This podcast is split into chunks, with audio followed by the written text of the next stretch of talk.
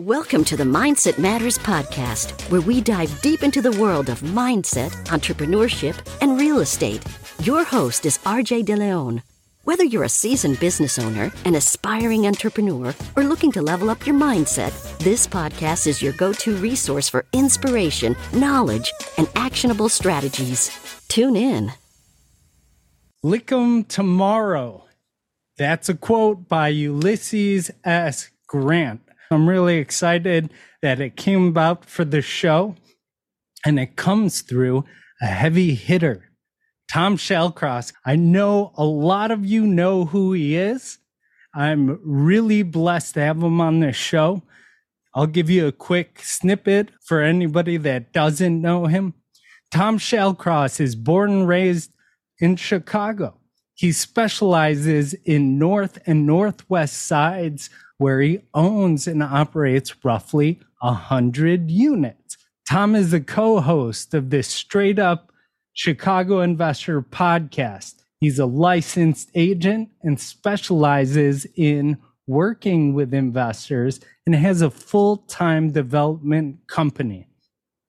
Recently, Tom joined Drexel Properties to help expand upon Drexel's current 750 unit portfolio.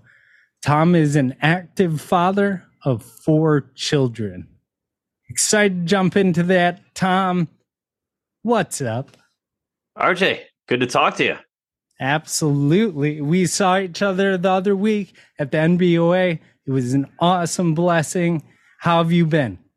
I, have been well, man. Summer in Chicago is great. It's wrapping up here, but always, you know, always a good time. Kids are happy. I'm happy. You know, this is our uh, this is our prime season here. Yeah, I hear it's like hundred degrees today. Oh, it's hot. I was on a roof today too. It's hot. oh man, Tom was on roof, and that tells you being a business owner, you still have, still have to be in operations sometimes. Tom, give the viewers a background of who you are and how you got started. Sure. Uh, so, as you mentioned, Tom Shallcross, born and raised on the northwest side of Chicago, and I reside here today. Um, you know, I out of college, I took a a job that was primarily called cold calling, right? Like one of those where ninety percent of the people quit, but the ten percent of people who make it, you know, have a pretty good going at it. Um, and from there had a decently good corporate, you know, from from there on, like had good W two jobs. Was always interested in real estate. I bought a townhome when I was fresh out of college at 22. Uh, I didn't know what house hacking was, but I had a bunch of buddies living there, so it worked as a house hack where they were paying everything, and it was wow, this is awesome. And then I sat out probably the greatest, you know, five years to buy real estate just because it wasn't a priority.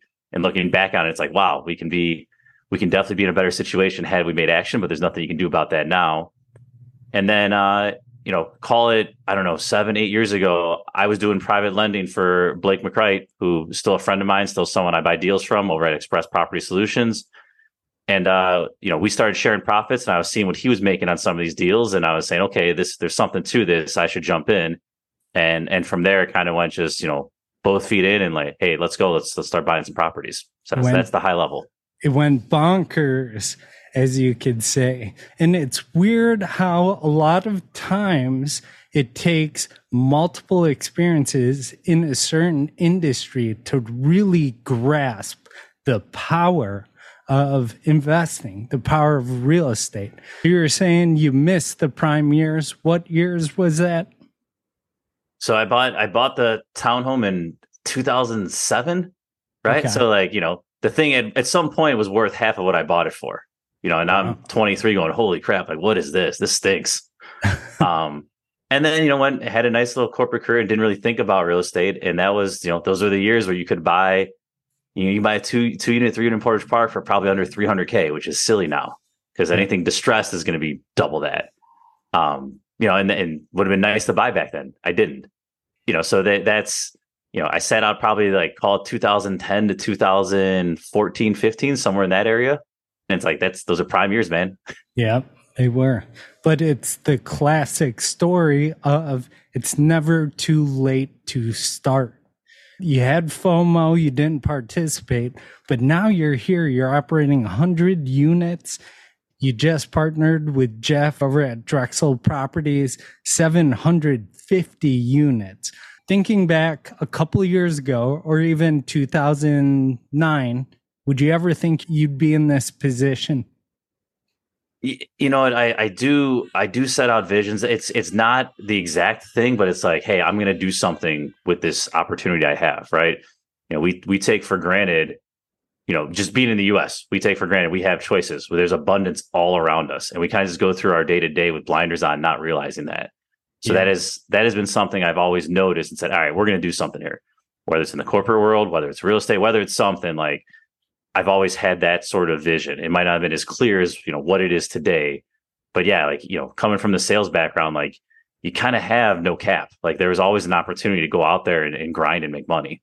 Exactly. That puts into practice as long as you have some sort of vision, whether or not you understand if that vision is clear, if you have a goal you're trying to reach, every day that you're working towards that goal, you're 10 times better than you were the day before. Slowly by slowly, what Sean Croxton always says, little by little, a little becomes a lot. And that's where we have Tom now at 100 units, which is insane, amazing. Congrats on all that success. Tell me about your operations today, then. What are you currently doing? How do you take on that workload when you have four kids? Yeah, so th- to be clear, like this is full time, right? I don't have any sort of W W two job. Real estate is, you know, 100 percent of of the income to provide for the family. So there's a couple different call it. I break. I compart compartmentalize. If that's the right word. You know, there's the existing properties that I own and manage, and you know that's we have you know there's people who do the maintenance but you still have to do the triage you have to be proactive you have to do the renewals you have to make sure you're on top of everything um, one thing i have going for me a lot of these are you know these are projects that chris you know chris has gutted right? Like these are projects that have new plumbing have new electric. Like to, to be to be frank like my my portfolio is pretty easy to manage. Um you know so it makes the, that big number is not as daunting right? Because you know you have 750 credit scores living in nice places where all the mechanics have been taken care of. You know the work the amount of work orders you get are, are probably less than what most people are right you spend more money up front there's a trade-off there whether it's right or wrong but it's just it makes life easier so um, so go ahead can let me take that step back and explain to our listeners what you just meant there. So, Tom is talking about the repair and maintenance budget that you have to maintain the units. But when you have brand new electrical, brand new plumbing, brand new walls, HVAC, that maintenance up front is lessened because you installed all the new components. Whereas if you buy a dated asset, say something with galvanized steel plumbing, old cloth wiring, that's when you start to get these significant amounts of service calls. Everybody looks at real estate as being a passive stream of income. And yes, it can be depending on how you operate in this space. What Tom has done is taken away a lot of that instability of real estate by making sure the assets that he owns and he rents is updated sufficiently so he doesn't get these phone calls. He doesn't have 10 year old stoves in there that are going to crap out. He doesn't have pipes that have clogged and congealed and he has to replace. Everything's new. Guys, I just want to dial that back and deduce what Tom was saying there because he's a BA and we want you guys to understand how we all operate at a very layman's level. So sorry about that. Go ahead, Tom. No, all good stuff, right? And at the end of the day, you know, you, you can say that and it sounds great. You're still dealing with people, no matter what you do to the building. Like it's still, it's, yeah. it's not going to be this magical passive thing. You're still dealing with, with human beings. Yep. Um. So, so that's you know, we're always looking to acquire there in my little neck of the woods. And then for actual income, you know, there's two big streams for me besides you know the rental income coming in, which is almost the annuity and the retirement, the way I look at it.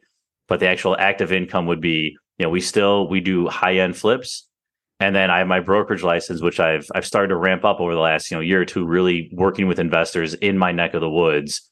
You know, looking to do their first house hack, looking to buy their first multifamily building. Um, and between that and the flips, that's kind of how we we keep the lights on and keep the machine moving forward. Nice. And then so, and then uh, you mentioned at the beginning of the show as well.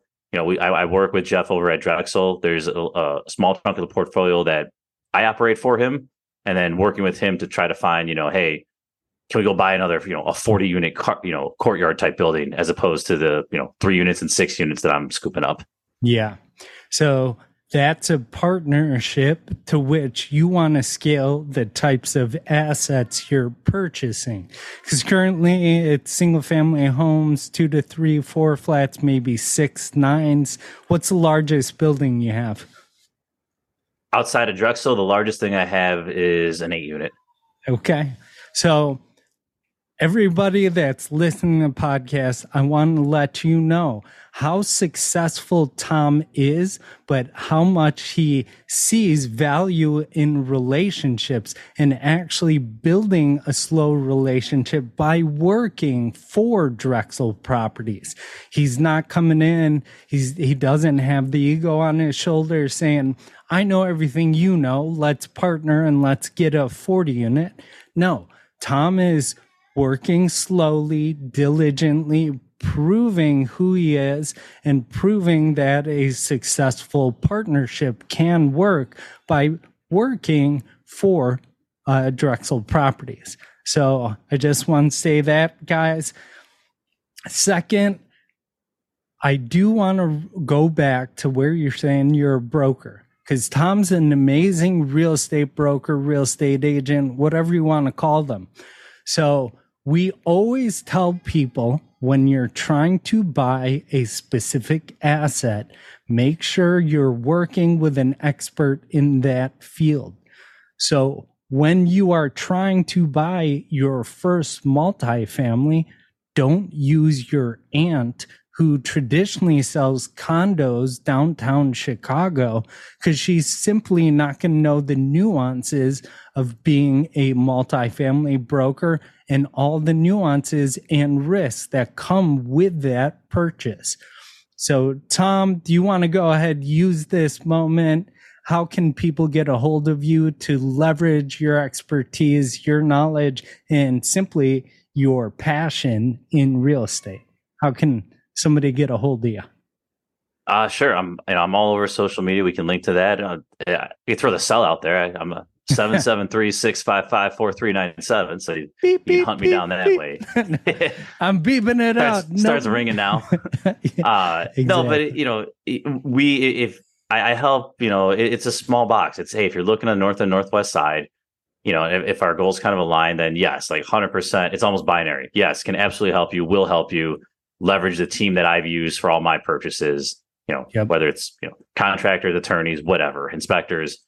And then if you're looking to buy something in, you know, East Garfield Park or whatever, cool. Like I can refer you to three or four other people that'd be happy to help. Right. Like I kind of, I know what I'm very good at and I don't really stray from there.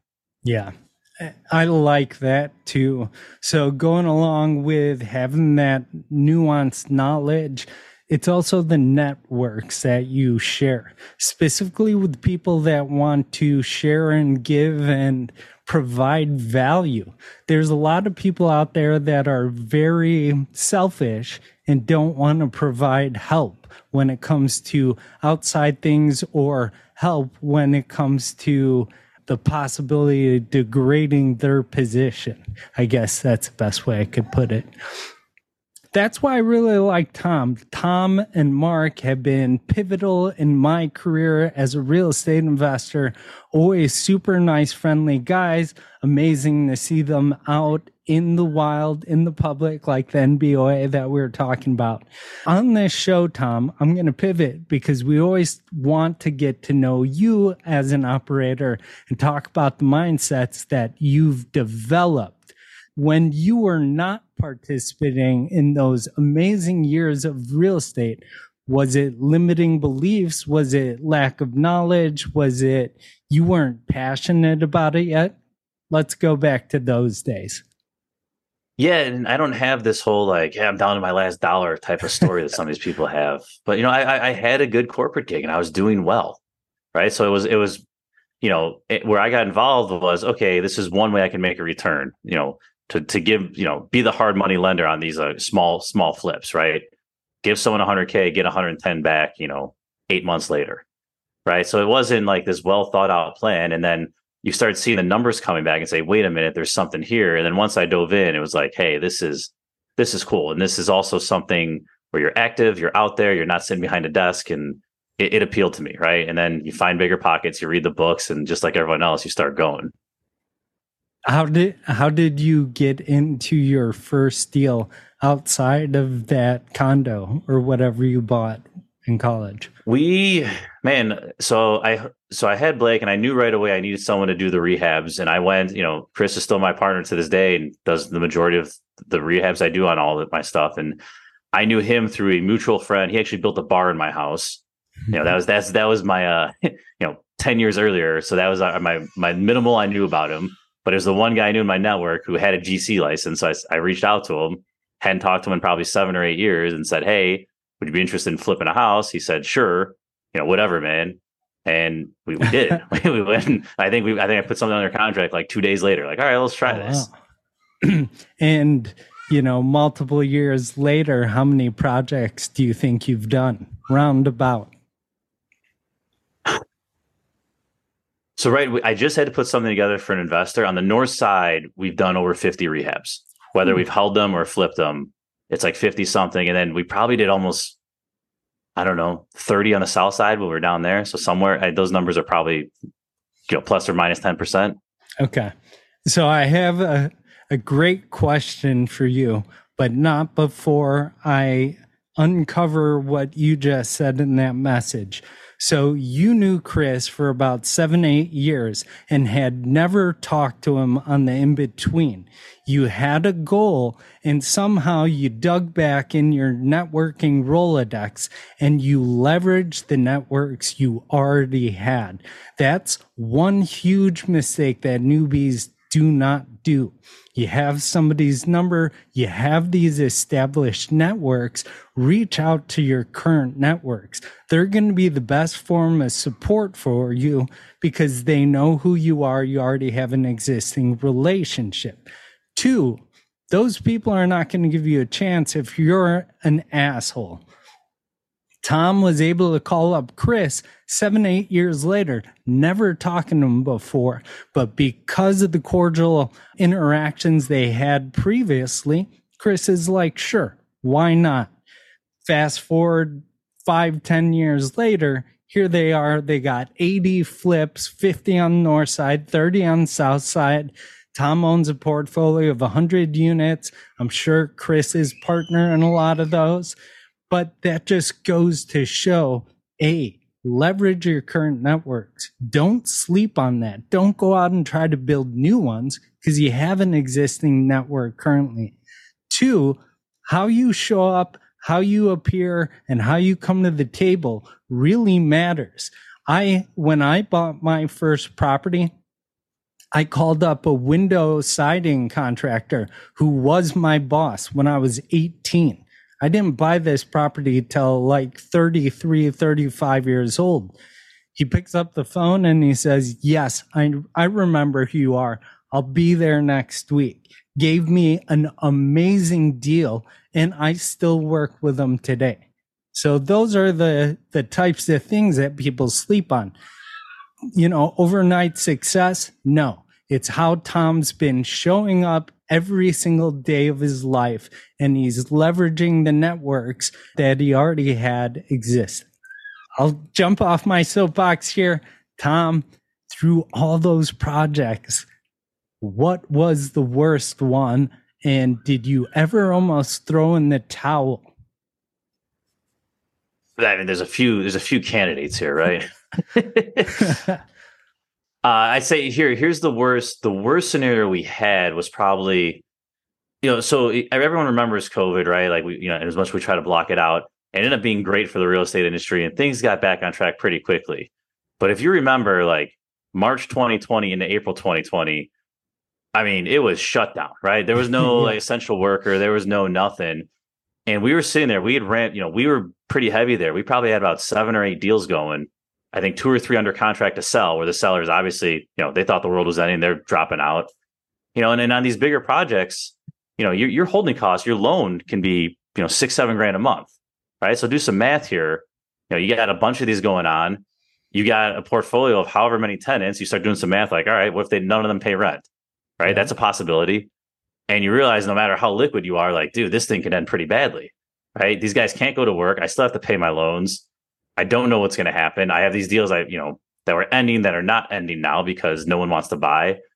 You know, that's that's a there's a three, four week period there where it's like, dude, like, what's going to happen? right. This is not a great position to be in. Right.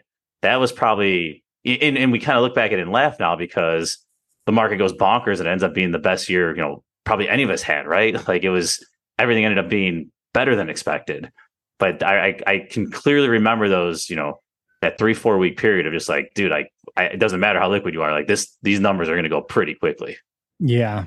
So what did you do to battle that? How did you prepare for the dark ending if it were to happen? Yeah we did we did a couple things like right the the, the deals we had to sell we got them done right? Even if we had to discount a little bit and we thought we'd make x and now we're just limping out with a small profit we got them off the book. So your, your exposure goes from whatever seven deals to four. You, know, you, you, just get them done so you're you're not exposed. That you can't be taken out by this black swan. And then with the tenants, you just get out in front of it. You know, and I think most operators did the same thing. You know, and then if they really did need issues, you were the one saying, "This is how you get rental assistance. This is how you do it. This is how you fill it out. I'm here for you." You know, just being a human being and trying to get out in front of all this. So even if a couple people are going to take advantage of the situation, you're still going to be in an okay spot. Yeah, I like that. In terms of, and then immediately, you know, this is this is the complete mindset of a real estate agent yeah. or you know a real estate junkie. And then immediately went and bought a bunch of stuff, right? Because we're like, all right, yeah, you almost get over optimistic when you survive these things. I think everybody was in those shoes. I had a flip going on moving into March 2020.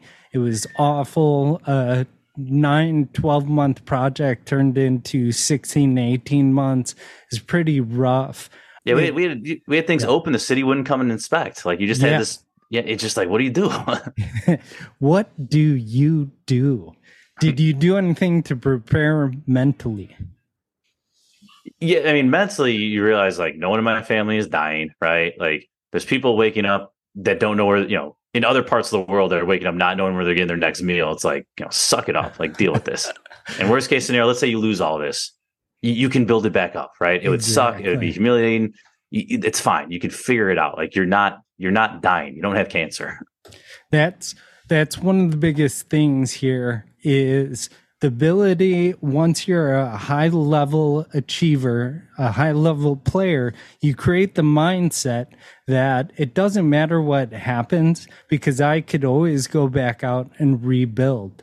The second thing that you're talking about there is gratefulness. You, nobody's dying. Everybody's going to survive this. Even if you have to rebuild it will be okay. So that's putting the positive thoughts forward not I'm going to lose everything, hand, hands in your face, like throwing in the towel.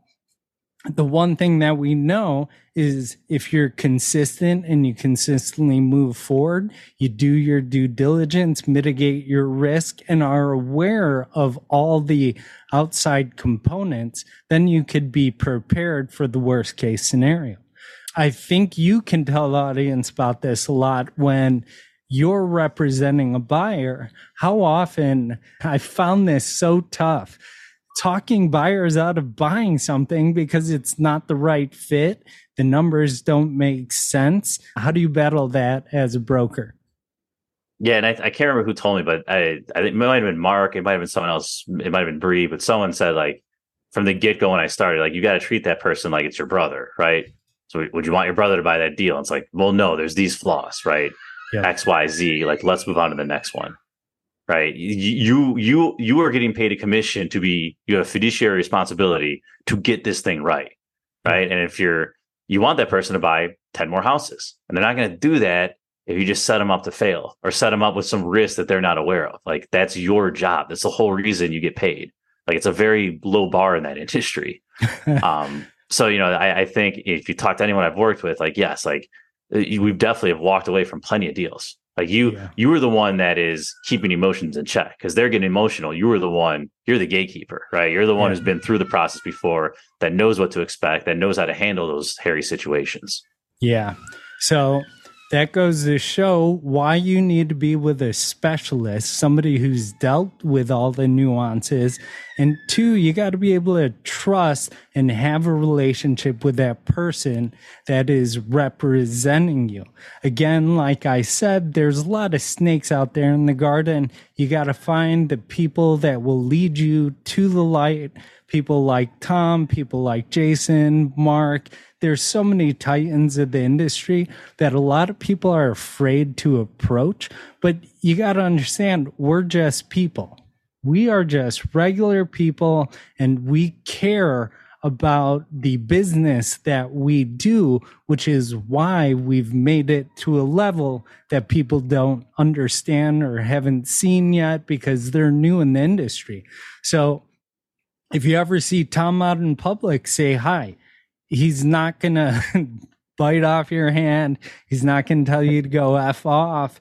I mean, that's just not who we are. The reason we've been able to create such amazing things is because we're human. We understand people, emotions, and we, for the lack of better terms, want to treat everybody like they're our brother or our sister, especially when it comes down to business. Yeah, 100%. So I know. So you do a lot of intramurals. You have four kids. You got the. You, you work with Drexel now. How do you keep yourself sane? Where's your safe space? Safe space, man. Like I, there's a couple. uh, it, it's you know when you're with the kids, and for those who have kids, like the way they see the world is very refreshing. Mine are young, right? So the way like a six year old or an eight year old sees the world and what's important to them, and you kind of remember like, oh, yeah, screw this deal. Like it's not, it's not, it's not that big of a deal. Um, just the, the carefreeness, the the waking up every morning of just like, oh, my toys are still here. It's gonna be a good day. Um, so that that's always refreshing. I still play music. I used to play like in actual bands, but that's like the getaway of, you know, hey, give me 20 minutes to jam out here and just be in my own zone. So you know, I, there's a couple things. Uh, a couple different things. I'm a I'm a drummer. That would probably be the, the thing I'm actually good at. I could totally see it. and then I, I, can I can fake people who don't know music that I can I can fake to them that I can play the guitar and the piano. Oh, that's cool. All right. So those are passions, hobbies. What I really like that you said is the fact that there's learning lessons everywhere that's a huge thing too. A lot of people are afraid to approach people like Tom because they have this notion that they have to add value. Well, you don't even understand that sometimes adding value is just not having a repetitive conversation, not being an awkward person in social situations, or even adding value at this point, what he said about his kids. Sometimes he sees them and the way that they treat the world, he's like, yeah, screw this deal. This deal doesn't even matter when it comes to the large scheme of things. They're happy, they're grateful for the small things in life. And oftentimes that's adding value. It doesn't matter how much we know the success we've achieved a lot of times there's a checks and balances where you get slapped in the face and you're like, I forgot about that. That is such an amazing way to think about the world, such an amazing way to treat a situation. So adding value could be as simple as that. And yeah. don't bring yeah. the same conversations to us six months apart and because that's what I, that's my pet peeve i'm going to be the greatest wholesaler in the world they disappear for a year they come back i'm going to be the greatest wholesaler well where were you the last year how many deals have you done what are you doing so i, yes, I feel like absolutely. you had something to add I was just gonna. I have, I have, a tangible example as you were talking. So, like, we were up in Door County last week, and like, I took the eight, the eight year old on a on a wave runner, And like, I don't care how good of a deal I find. Like, I, I don't think I'll ever have that level of excitement. I don't know what in the world would get me that excited. like, just right. Like, there's no you. You can spoon feed me the greatest deal in Chicago right now, and like, I'd be very happy. I'd be awesome. I'd be stoked. But like, I don't think I'd be able to match that excitement of an eight year old on a wave runner. Like, it just it doesn't exist. It's like it, yeah. it's on another level. And what's amazing about that is bringing the fact that at a certain point, money doesn't make anything better. Money doesn't make you happier, doesn't make the quality of your life better. At a certain point, you realize, and all these high achievers realize they get to a point where they're like an extra deal, extra cash that doesn't matter to me as much as happiness, as seeing my eight year old so happy on jet ski, as seeing my children watching them grow up and them wake up in the mornings and being super excited, super stoked, super happy. So my son's actually going down for a nap. I don't know if you saw him uh, or heard him a couple times. He's in his crib screaming and playing with himself. And that's another sign, right? He's down for a nap, but he's so excited and he's just playing with himself and he's happy to be existing. So, yeah, absolutely. Absolutely. So, tell us about give us the hardest thing that you've ever had deal in your with in your life real estate not real estate the mindset that you had during that and now that you're here knowing that it would eventually all be okay how did you deal with it that one's yeah, deep yeah jesus I, I, to to start with like the latter, like how do you deal with this or any of the situations? Like it, it's all perception, right? We've kind of hit on that a couple times, but you know, the, you're gonna the sun's coming out tomorrow, right? Like the, the quote we gave at the beginning, it's, it's hey, you just you go on, it's the next day. What do we do? It's over. Like what is the next step, and and how do we take it from here? Uh, I think it's Gary the Gary Keller quote of like the secret to getting ahead is to getting started. The secret to getting started is taking something complex or confusing and breaking it down to what is the next step right? And from there, okay, we got to plow forward and you know one step at a time gets where we want to be. So yeah, going back to like directly answer your question, I, I would say, man, the, the those first couple of weeks of COVID were, were crazy. Like you start thinking, like, man, we are gonna, I'm gonna run out of money. Like here I am thinking I'm king of the world, and like if this thing continues, like we're just bleeding money every week. Like what's gonna happen here? You know, I outside of real estate, I can't think of like that I don't have like that cancer story or that, you know, crazy, you know, lost a friend at a young age story. Like I don't have anything that I would put up there that's like, holy, holy crap, how do you survive this? You know, just yeah. just the usual struggles that at the time seem so immense, but then you look at them like two, three years later, it's like, ah, you know, you don't even remember what was the, you know, yeah. you wake up if you, if you looked in your journal a year, a year ago, three years ago, five years ago, you're stressing about something none of it's relevant today. Like all these yeah. problems, they they come and they go. You get through them, and then the next one comes up, and you gotta you gotta look at it that way. Yeah, I like that Gary Keller quote that you said. It reminds me of a statement. It's two words, very powerful. You could say one day, or you could say it's day one. Just get started. First of all, like you're never going to be able to move forward, like I was saying when it came to um, moving forward at all is you just got to get started. Imperfect action, imperfect massive action, I believe is a quote that I heard there. So, and with everything else, it sounds like you've already had a level head to be able to understand the perception of the situation. But at the same time, what I know from you, just knowing you, you're doing your due diligence. You're you're you're checking all the sheets. You're understanding your specific situation so that you can handle everything as it comes. Control what you can control. Don't let the things outside your control worry you until you're actually facing that problem. That's a huge huge huge thing here and it's really a skill set that everybody has to learn a lot of people have high anxiety levels, high stress levels, and that's because they allow the what ifs to control their thoughts. Don't let the what ifs control your thoughts. Control what you can control. And as it comes, deal with the situation. That's going to put you in the best position possible. But as it comes, controlling what you can control is being prepared for anything that comes down that pipeline.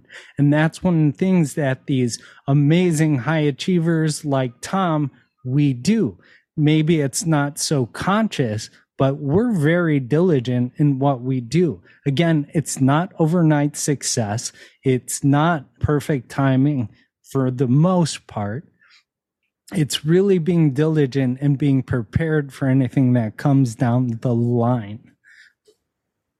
Yeah, Do you have 100%. anything to add? Yeah, there's I, I can't remember who did the quote, but it's you, you don't get uh you don't become great in a day, you become great daily. Right. You just you gotta put in the work and and everyone's looking for the shortcut or the the the quick fix. And Mark and I always talk about this. Like you gotta go put in the work. You gotta want to do it. There's this illusion we have of, oh, the, you know, I'm just gonna do this and I, I do X and then I get Y and I'm happy. And it's s- success isn't some like linear path. There's no there's no syllabus that you just follow and, and it works. And and you gotta be able to roll with it. Yep. Exactly. And that, that's the biggest thing. It's not a linear path. You could have all the best mentors in the world. Your specific situations will come about differently. It's all about how you handle it and the mental preparedness you have to combat those things. I love it. Let's move on to our fun round. How about that? Did you know we had this round? I don't I, think I, you you know did. what? When I when I booked the time, I went and listened to a few episodes just so I wouldn't oh be caught man! off guard. Oh, he knows the fun round. Crap. Okay. So you talked about doing due diligence. Here we are. Yeah, exactly. yeah, no, that helps. It's useful. So, the question I always start with is what's a weird food that you loved as a kid and would you still eat it today? Yeah. So weird food is I actually put like you take a peanut butter and jelly sandwich and I like putting like M and M's or something goofy in there, and I still do that to this day. M&Ms, peanut, yeah, something funny, something funny in a normal? PB and J. That's awesome. It's sort of like putting potato chips in your deli sandwich. Yep, same- I same concept. I love that. That's amazing. Okay, so you would still do it today. Um, Oh, yeah. Regular M and M's or peanut?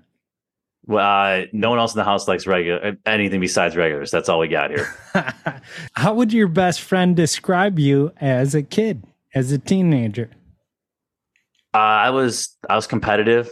The work ethic, like I, you know, like in sports, I always I always got the coaches award or the the hustle thing. Like that was always me. So that, that's they they you know tongue in cheek say like yeah hard worker, and then probably make fun of me for it. That's awesome. I was the opposite. People saw me as somebody that would pick something up and lose interest. So I'm like, oh, all right. Everybody can make it. That's just to say anybody can make it. Just change how you come to the table. If you were stranded on desert island, how would you keep yourself entertained? You could have any object, just no other humans. I would take uh I'd probably take a guitar. I'd probably take, you know, a few books that would, you know, some something stoic, something to really change the mindset and just all right, here's where we are and let's let's deal with this. I think that I think that gets me through the day. Nice. I'm I'm actually reading Ray Dalio's Principles right now. Have you read that? I have not. Mark's got me on the Ryan Holiday train though, so that's been that that's been top of mind for me. And that's actually where Oh. that that Grant Lick 'em tomorrow quote I first heard, and I was like, oh, that's so good. oh, awesome. 'em tomorrow, guys. What's your favorite thing to do in your off time? I got the four kids. That's that takes up a lot of time, right? And it's and it's awesome. They're they're all as they grow, they all have individual interests. So it's not just like, hey, I could take all four of them to a fest. I can take, you know, this one likes to do X, this one likes to do Y. I still play. I play softball two nights a week in the summer. That just wrapped up here, and that's been with the same guys for you know over twenty years, and it's a blast and something I hope I can do for as long as possible. And then I'm I'm still active, man. I still play pickup basketball. I'm still still out there pretending I'm 22. That's great. Your health is your wealth, and I imagine it, it boosts your energy levels and everything you do. Do you have a workout routine? Yeah, I'm pretty good. We have a I made like a little crappy hotel gym type of gym in my basement, so I got I got that to go to, and I'm I'm pretty diligent about it. I'm I'm decent. Good, good. That's awesome. Give us the most beautiful place you've ever visited. So I got my my last corporate job. I got to go out to Switzerland, and I can't. It was probably two hours outside Zurich. I can't remember. It's little little town, but you're probably about ten thousand feet up or something crazy. Like it was, you're way up there in the altitude and like at night you would see you would see the Milky Way. You would see like you know just stuff you don't see in Chicago. And like I never left Chicago, so like this was just mind blowing to me. Like just absolutely insane. Yeah, that's awesome. Give us a message you wish you could tell your younger self. Take more risk. Like I, would always been in. I I always liked taking risks. I always you know it, it was it was something I did, but I, I wish I would even done more. Right you're, you're going to look back on your deathbed and, and be like, you're not going to be, oh, I'm glad I played this safe. Like you're always going to wish you have done more. Yeah. Right. And there's an abundance of opportunity everywhere. Like, man, just take some shots. And if you screw up, it's fine. Like I was probably a little more gun shy than I, 25 year old me, I wish wouldn't have been so gun shy. Yeah. And we, so I just had a very interesting conversation and it was about risk tolerance and understanding that there's a different level of tolerance to risk depending on what you're doing. This person I was talking about, he loved risk when it came to physical things, but when it came financially, he was super scared and afraid of everything. And there's also different risk tolerances as you go through your career. If I would have known what I know now, I probably wouldn't have bought the first deal that I had, or at least I would have been a lot more hesitant because I knew that it needed a lot more work. But because I didn't understand my risk and my risk tolerance was more risk adverse back then, we bought the property. It turned out to be one of our most lucrative buys. So that's just an understanding for everybody that's listening.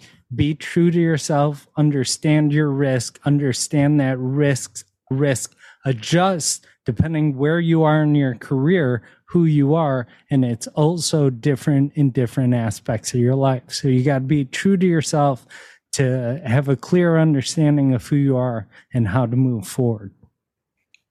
Last thing, what does the future look like for you?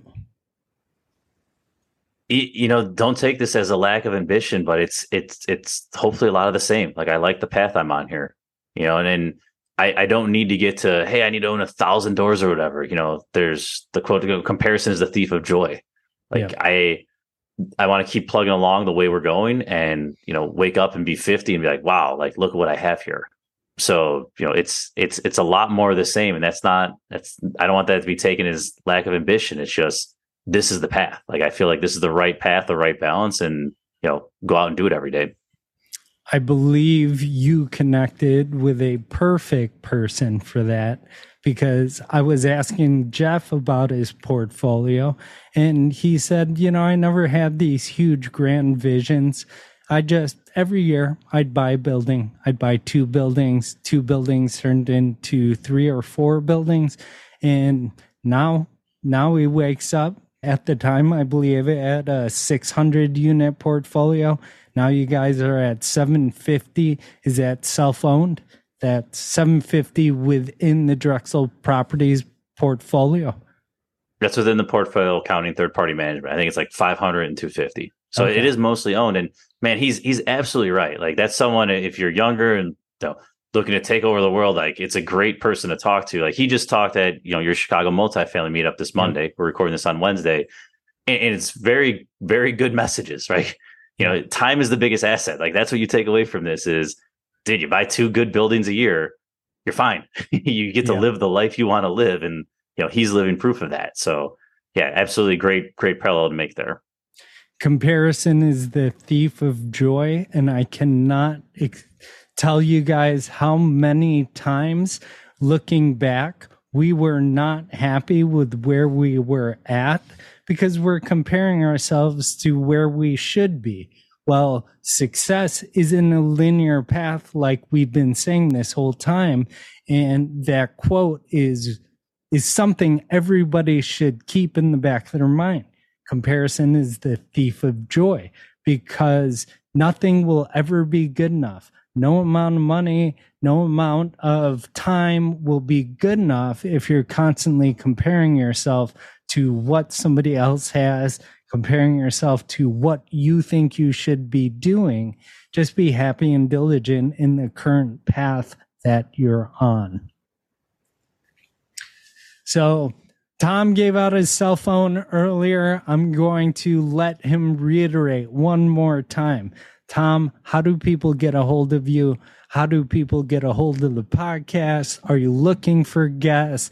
How can we help you out? Awesome. So I was going to play a funny prank and just give out one of my friends' phone numbers. So you'd have to deal with all these random real estate calls, but I won't, I won't do that. 773-655-4397. Yeah. The podcast, straightupchicagoinvestor.com. If you're looking to get more information on Chicago, if you're looking for free resources, we have it all there. Take a look. If you're someone that would provide value to our listeners, we'd love to hear from you. Yeah, man, like anything, you know, I I truly love this city. That's the whole reason we started this podcast is you know, just to shine the light on the people who are killing it here. So if you have a good story to tell, if you have a struggle to tell that's going to help someone else, we'd love to hear it. I can't reiterate how amazing that podcast is. Over 300,000 downloads now. Is that right? You That's correct. They're moving on up to 400,000 downloads. They've been listened to from multiple countries across the world. And myself has seen extreme value from listening to the podcast, but also being a guest on the podcast. And I'm going to bring it back to this. I would never gotten that opportunity if I was super selfish, if I showed up didn't add value, constantly had my ego in front of me. You got to find and connect with people like us.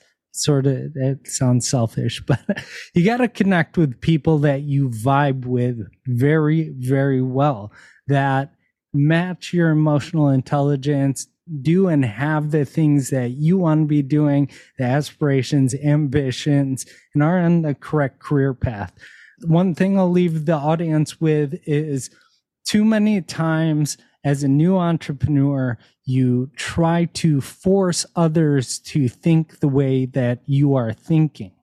That's why typically a lot of entrepreneurs fail because they're looking at the wrong resources to be their confidence boost, to be their partners, to be a sounding board. If I'm talking to my mom about real estate, she loves me and she has all good intentions for me, but taking her advice probably isn't the best thing to do. You got to connect with other people that are actually high achievers in the industries that you want.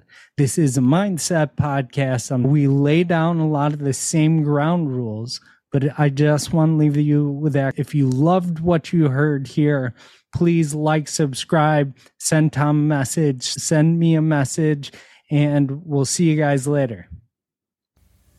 And that's a wrap. Thanks for joining us on another episode of Mindset Matters. If you enjoyed today's episode, be sure to hit that subscribe button to stay updated. We'd also appreciate it if you'd leave us a review. Your feedback helps us improve the show. Thank you for being a part of the community, and remember to keep that positive mindset. Until next time.